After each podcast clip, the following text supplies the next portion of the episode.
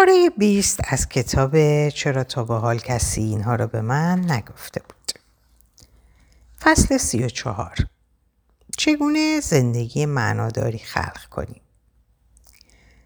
چه اتفاقی سبب می شود به اهمیت برخی ارزش ها پی ببرید و بفهمید که مطابق آنها زندگی نمی کنید؟ چگونه حرکت در مسیر درست را آغاز می کنید؟ زمانی که تصمیم می‌گیریم تغییر ایجاد کنیم احتمالاً به هدفی جدید و اساسی میاندیشیم. مثلا پس از بررسی ارزش هایتان تصمیم می‌گیرید با ورزش به مراقبت از سلامتیتان بپردازید.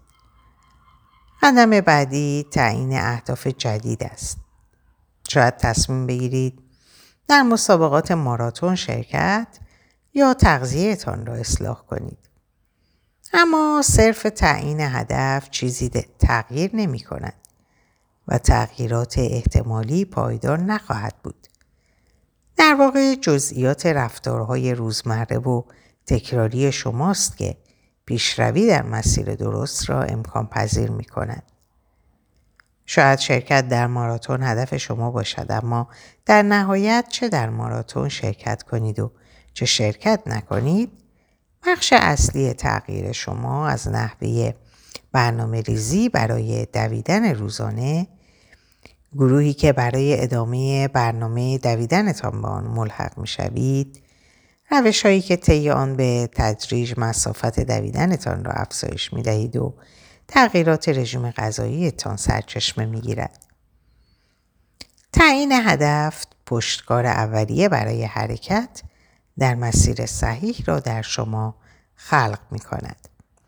اما به خاطر داشته باشید که اصرار به رسیدن به نقطه پایانی هدف و پایان مسیر در واقع نوعی محدودیت است. شاید در این میان پس از ارزیابی دوباره ارزش های خود و بر اساس مهمترین اولویت هایتان بخواهید در مسیر جدیدی قدم بگذارید. و ادامه مسیرتان را در جهت دیگر طی کنید. بسیاری از مردم پس از یک بار دویدن در ماراتون برای همیشه با آن خدافزه می کنند. با گذر زمان شاید جزئیات ارزشهایتان تغییر کند. بنابراین ارزیابی منظم ارزش ها کار مفیدی است. این کار امکان تمرکز روی جزئیات ظریف اصولی را که طبق آن زندگی می کنید فراهم می آورد. باید از خود بپرسیم امروز می خواهم چگونه آدمی باشم و برای قدم گذاشتن در این مسیر چه کاری قرار است انجام دهم. اگر قرار است از آن دسته افرادی باشید که هر روز مراقب سلامتی خود هستند بعد از اتمام ماراتون احتمالا به این هدف پایبند خواهید بود این کار اقدامی دو جانبه است. با صرف زمان برای فکر کردن و تجسم شخصی که قصد دارید باشید و تغییر این ایده ها به اقدامات ملموس و پایدار می توانید به تلاش هایتان معنا ببخشید. تغییر سخت است پس به دلیلی واضح و ثبات شخصیت نیاز دارید. تا هنگام رویارویی با مخالفت اجتناب ناپذیر ذهن یا اطرافیانتان با پشتکار به راهتان ادامه دهید. به تدریج پس از تثبیت روش های جدید تفکر و رفتار باورهای شما در مورد خودتان شروع به تغییر می کند. در نتیجه دقیقا فردی می شوید که سلامتی و تناسب اندام را در اولویت قرار می دهد. کسی که به سبک زندگی جدیدی پایبنده است نه کسی که هدف اصلیش دویدن در ماراتون است. حالا ورزش می‌کنید چون ورزش هدف شما نیست.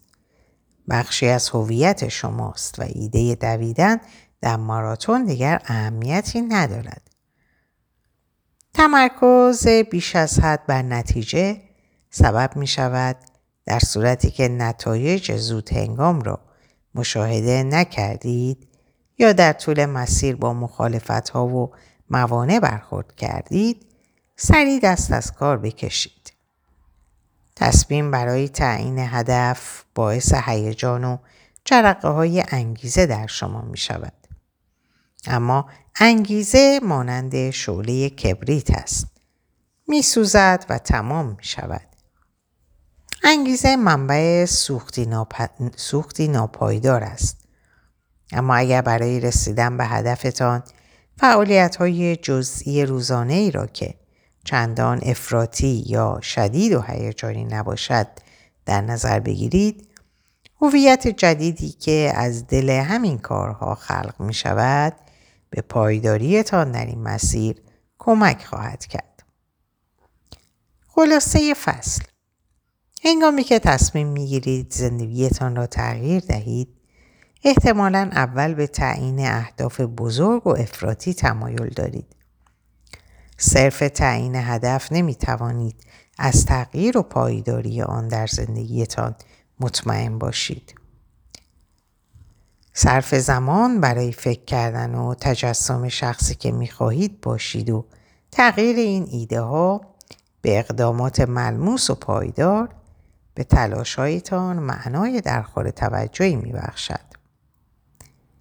پیوند اهداف شما با هویتتان سبب می شود رفتارهای جدید شما را به نقطه فراتر از هدف اولیهتان هدایت کند. فصل سی و پنجم روابط از زندگی با کیفیت بدون حرف زدن درباره روابط نمی‌توان سخن گفت. روابط به انسانیت ما معنا میبخشد. وقتی از شاد زندگی کردن صحبت می‌کنیم روابط بر همه چیز ارجعیت دارند. از جمله پول، شهرت، طبقه اجتماعی، ریشه های خیشاوندی و تمامی چیزهای دیگری که به ما گفتند برای به دست آوردنشون بسیار تلاش کنیم. روابط و میزان رضایتمون از اونها از سلامت همه جانبه ما جدا نیستن. اونا جز اصلی این معادلن. روابط سالم در طول دوران زندگی از سلامت فیزیکی و هم از سلامت روان ما محافظت می‌کنه. منظور از روابط فقط روابط زناشویی و رابطه با شریک زندگی نیست. بلکه منظور همه روابطه. رابطه با دوستان، خانواده، کودکان و جامعه. هم داده های علمی درباره معیارهای مختلف سلامت و هم شاخص های بیولوژیکی نتیجه رو تایید می کنند. اما چنین ادعاهایی را در روایت زندگی افراد واقعی نیز می توان یافت. یکی از پنج حسرت اصلی افراد در حال مرگ اینه که کاش روابطمو با دوستانم حفظ می کردم. اما با اینکه این موضوع چنین نقش عمیقی در کیستی و چگونه زیستن ما داره و در طول عمر و شاد زیستن ما بسیار موثره هیچ یک از ما به درستی نمی‌دونیم که برای سالم سازی روابط خود چه باید بکنیم. کسی در این زمینه کتابچه راهنما به ما نداده. ما از لحظه تولد با دیگران ارتباط برقرار می‌کنیم و از تجربیات حاصل از این روابط درس می‌گیریم.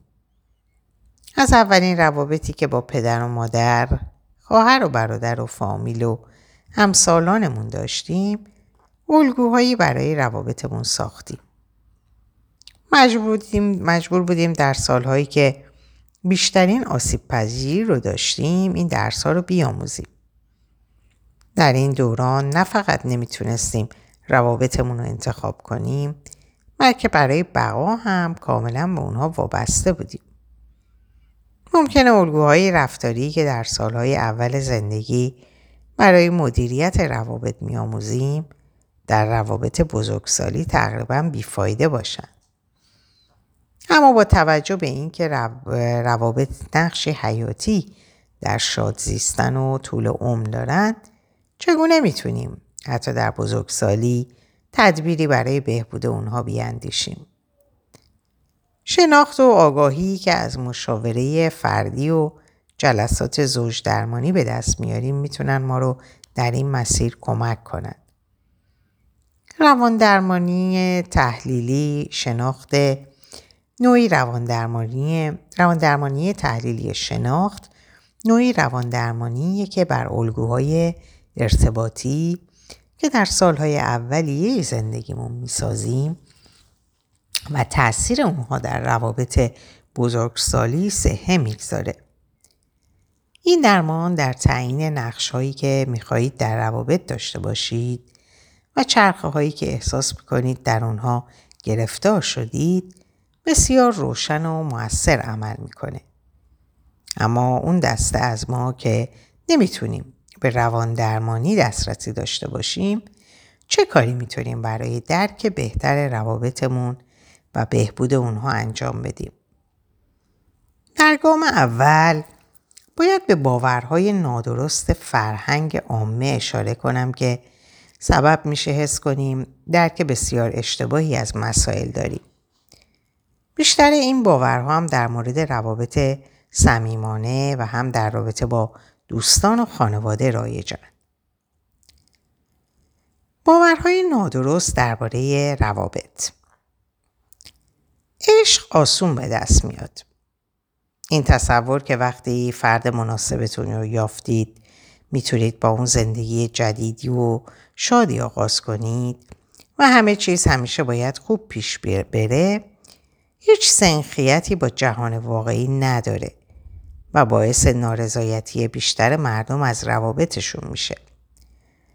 رابطه موندگار مثل نشستن در قایقیه که آروم در جهت جریان آب حرکت می‌کنه نیست.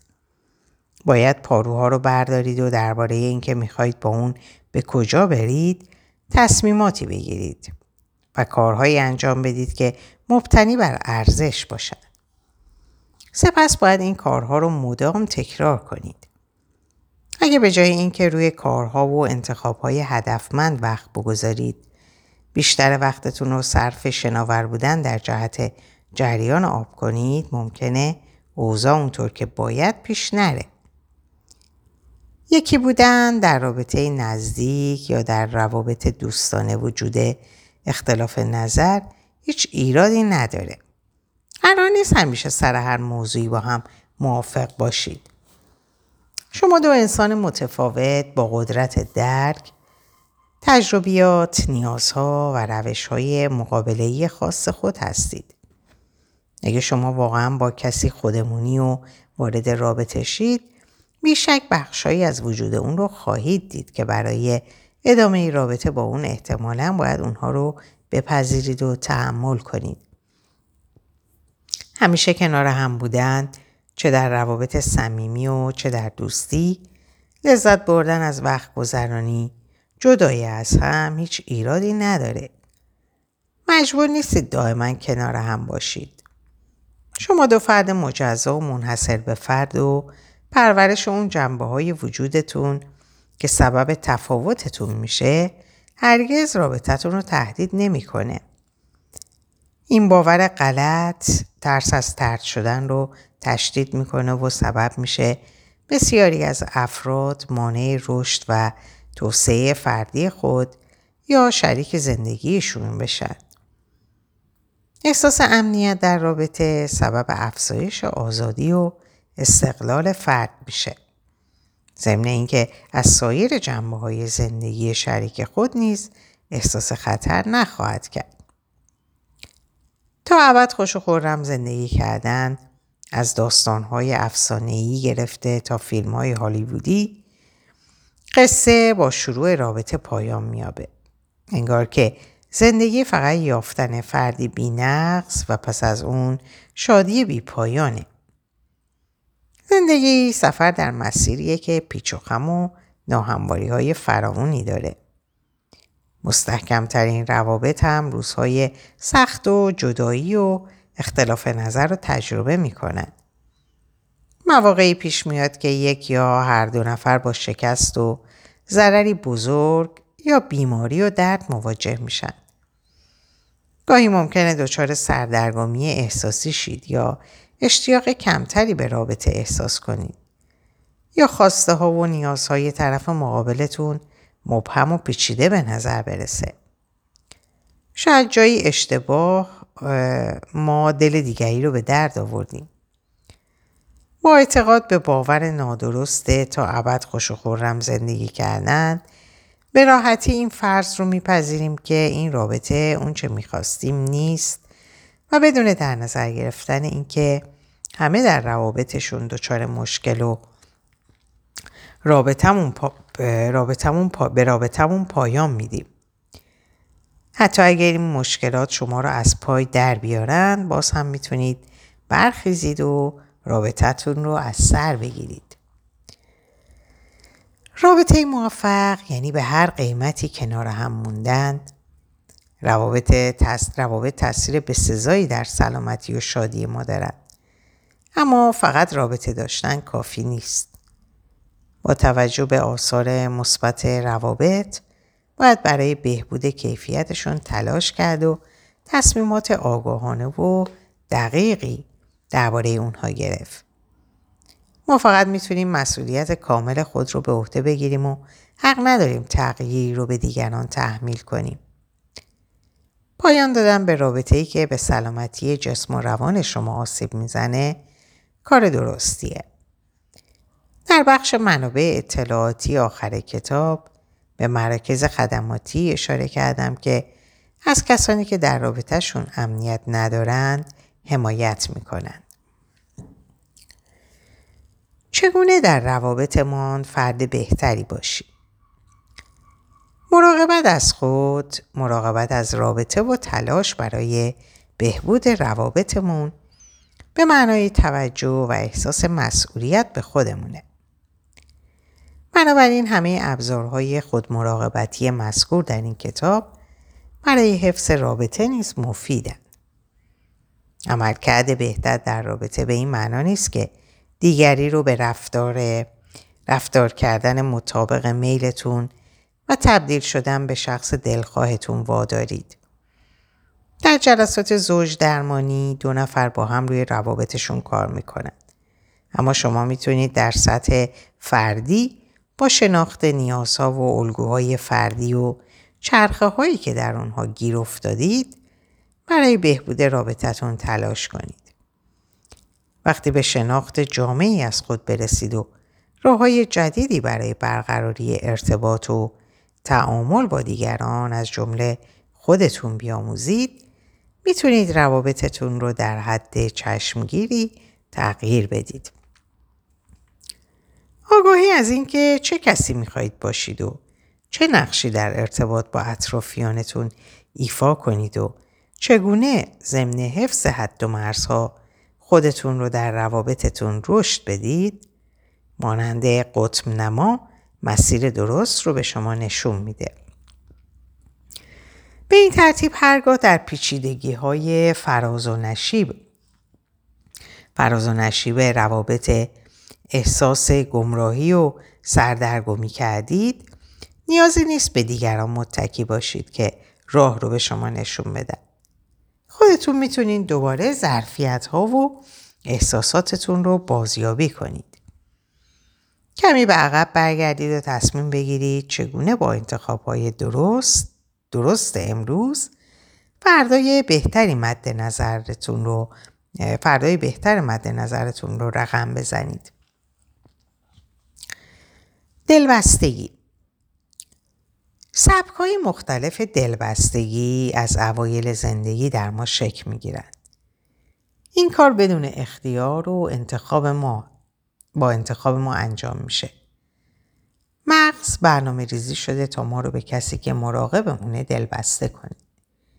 با این کار هر کودکی می‌تونه با والدین خود روابط صمیمی برقرار کنه تا برای امنیت و آرامش نزد اونها بره و از این رابطه برای ایجاد پایگاهی امن استفاده کنه. پس از کسب اطمینان از وجود این پایگاه امن کودک با احساس امنیت و فراغ بال به کشف جهان و برقراری روابط جدید بر اساس آموختهاش می‌پردازه. اما وقتی در جریان زندگی والدین از پس برقراری ارتباط و همچنین امنیت مداوم و پایدار کودک برای بست دلبستگی ایمن برنیان فرایندهای ناایمن درونی منتج از این دوران مورد روابط بزرگسالی خواهند شد. این فرایندها الگویی هستند که برای تعریف انتظارات و رفتارمون در روابط ساختیم. از همین رو بر سبک و سیاق ارتباط ما با دیگران در بزرگسالی اثر می‌گذارند. سبک دلبستگی خاص حکم ابدی و تغییر ناپذیر نیست که نحوه ارتباطات با دیگران رو از پیش تعیین کنه. اما راه مفیدی برای شناخت برخی از چرخه هایی که احساس می‌کنید در بزرگسالی در دل اونها گرفتار شدید. مغز ما منعطفه و قابلیت انتباق پذیری داره. بنابراین شناخت الگوها و انتخابهای آگاهانه برای تکرار دائمی کاری برخلاف اونها در نهایت معیاری جدید برای ما خواهد شد. دلبستگی استرابی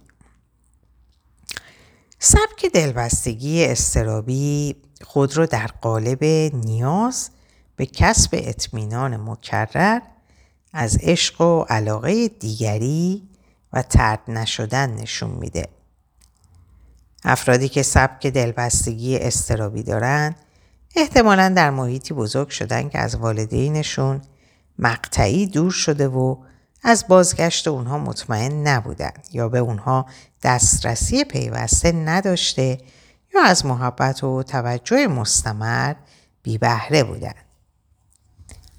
دلبستگی استرابی ممکنه در تمایل به راضی نگه داشتن دیگران نمود کنه. به این شکل که فرد در بیان نیازهای شخصیش مشکل داشته باشه یا برای اجتناب از مشاجره و تعارض به برآوردن نیازهای شخصی طرف مقابلش بپردازه. حتی اگه این کار به قیمت آسیب دیدن نیازهای خودش تمام شه. تمرکز مدام بر جلوگیری از ترک شدن ممکنه به فرض خود, انجام، به فرض خود انجام تبدیل شه. زیرا نیاز بیوفقه به کسب اطمینان ممکنه طرف مقابل که مثلا دلبستگی اجتنابی داره احساس کنترل شدن داشته باشه و همین امر به تعارض منجر شه. کسی که دلبستگی استرابی داره اگر اطمینان لازم رو مدام از شریکش دریافت نکنه دچار نارضایتی میشه. اما به دلیل ترس از مشاجره و دعوا نیازهای خود رو بیان نمی‌کنه. راه حل چنین مواردی اطمینان دادن دائمی به طرف مقابل یا نادیده گرفتن نیازهای اون به این امید که به مرور برطرف خواهند شد نیست. به جای این برخوردها شخصی که دلبستگی استرابی داره باید با تقویت خداگاهی و یادگیری روش های آرامسازی به برانگیختن حس امنیت در خود بدون وابستگی به شریکش اقدام کنه. این کارا رو هم یک نفر هم دو نفر دو طرف رابطه با هم می‌تونن انجام بدن. دلبستگی اجتنابی نشانه های دلبستگی اجتنابی برخلاف سبک استرابیه. در این سبک به رغم نیاز انسان به برقراری ارتباط با دیگران نزدیکی و صمیمیت احساس خطر و ناامنی برمیانگیزه. حس استقلال شدید در این افراد باعث امنیت میشه اما با وجود این که برای حفظ روابطشون از جون و دل مایه می‌گذارن احساس ناراحتی، آسیب پذیری و ترس هم دارن و با تمایلاتشون مبنی بر خاموشی احساسی و اجتناب از صمیمیت یا بگو مگو در تعارضن. این برخوردها اغلب با فقدان عشق و توجه اشتباه گرفته میشه. اما باید درک کرد که اینها رفتارهایی هستند که زمانی به فرد احساس خوبی می‌دادند. کسانی که دلبستگی اجتنابی دارند احتمالا در کودکی والدینشون چه فیزیکی و چه احساسی برای برقراری ارتباط و پاسخ به نیازهای فرزندشون در دسترس نبودن. شاید وابستگی به دیگری به پس زده شدن اونها منجر شده یا مراقبانشون به اونها بیتوجه بودن. اینکه فکر کنیم افرادی که سبک دلبستگی اجتنابی دارند نمی‌خوان یا نیازی به برقراری ارتباط ندارند تصور غلطیه. اونا هم مثل بقیه انسانند. فقط در کشاکش شکستن حفاظ هایی که در سالهای اولیه زندگیشون برای حفظ امنیت دور خود کشیدن فرصت برقراری ارتباط عمیق با دیگران را از دست دادند. برعکس افرادی که دلبستگی استرابی دارند و به لحاظ ضعف در اتکاب خود آسیب پذیرند فردی که آسیب پذیرند فردی که دلبستگی اجتنابی داره از نظر ایجاد صمیمیت در روابط نزدیک آسیب پذیره. شریک زندگی این افراد با آگاهی از اینکه چرا صمیمیت در این افراد سبب بروز ناامنی و ناراحتی میشه و تلاش برای ایجاد تدریجی صمیمیت می‌تونه گام مؤثر برای کمک به اونها برداره. دلبستگی ایمن زمانی که کودک بدون والدینش به نیازهای عاطفی و جسمیش به موقع پاسخ میدند و به ثبات این موضوع اطمینان داشته باشه به مرور میآموزه که احساساتش رو بیان و پاسخ دریافت کنه. اون در بیان نیازهاش احساس امنیت می‌کنه و خود رو برای ورود به دنیای بیرون و تحقق خواستهاش توانمند میابه. چنین نتیجه به معنای کمال فرزند پروری والدین نیست اما قطعا اونها اونقدر اطمینان بخش بودن که برای فرزندشون پایگاهی امنی ساخته و در صورت وقوع اشتباه در صدد جبران اون برآمدن تا اعتماد موجود به قوت خوب باقی بمونه. بستگی ایمن در کودک به معنی خوشحالی دائمی اون و پیشبینی نیازهاش قبل از گریه کردن نیست. این بچه اونقدر احساس امنیت می‌کنه که هنگام نبود یکی از والدین ناراحتیش رو ابراز کنه. اما پس از بازگشت دوباره اون ارتباطش رو از سر بگیره. اونها طی رشد در مرحله بزرگسالی از صمیمیت لذت می‌برند و در عین حفظ استقلال قادرن نیازها و خواسته هاشون رو بیان کنند. دلبستگی ایمن زیربنای محکم برای مدیریت روابط سالم در بزرگسالیه. اما متضمن انتخاب ها و رفتارهای درست برای برقراری رابطه ایدئال نیست.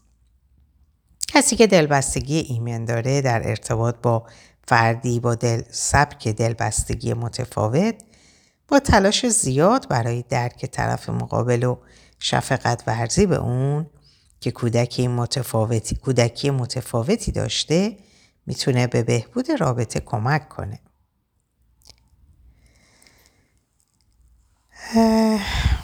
در اینجا به پایان این پاره می‌رسم. براتون ساعت و اوقات خوش و سلامتی آرزو دارم. خدا نگهدارتون باشه.